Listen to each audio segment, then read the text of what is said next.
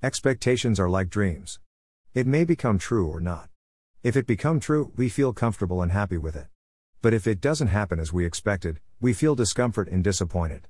Don't depend on the expectations for your future. Feel the reality and proceed with flexible plans.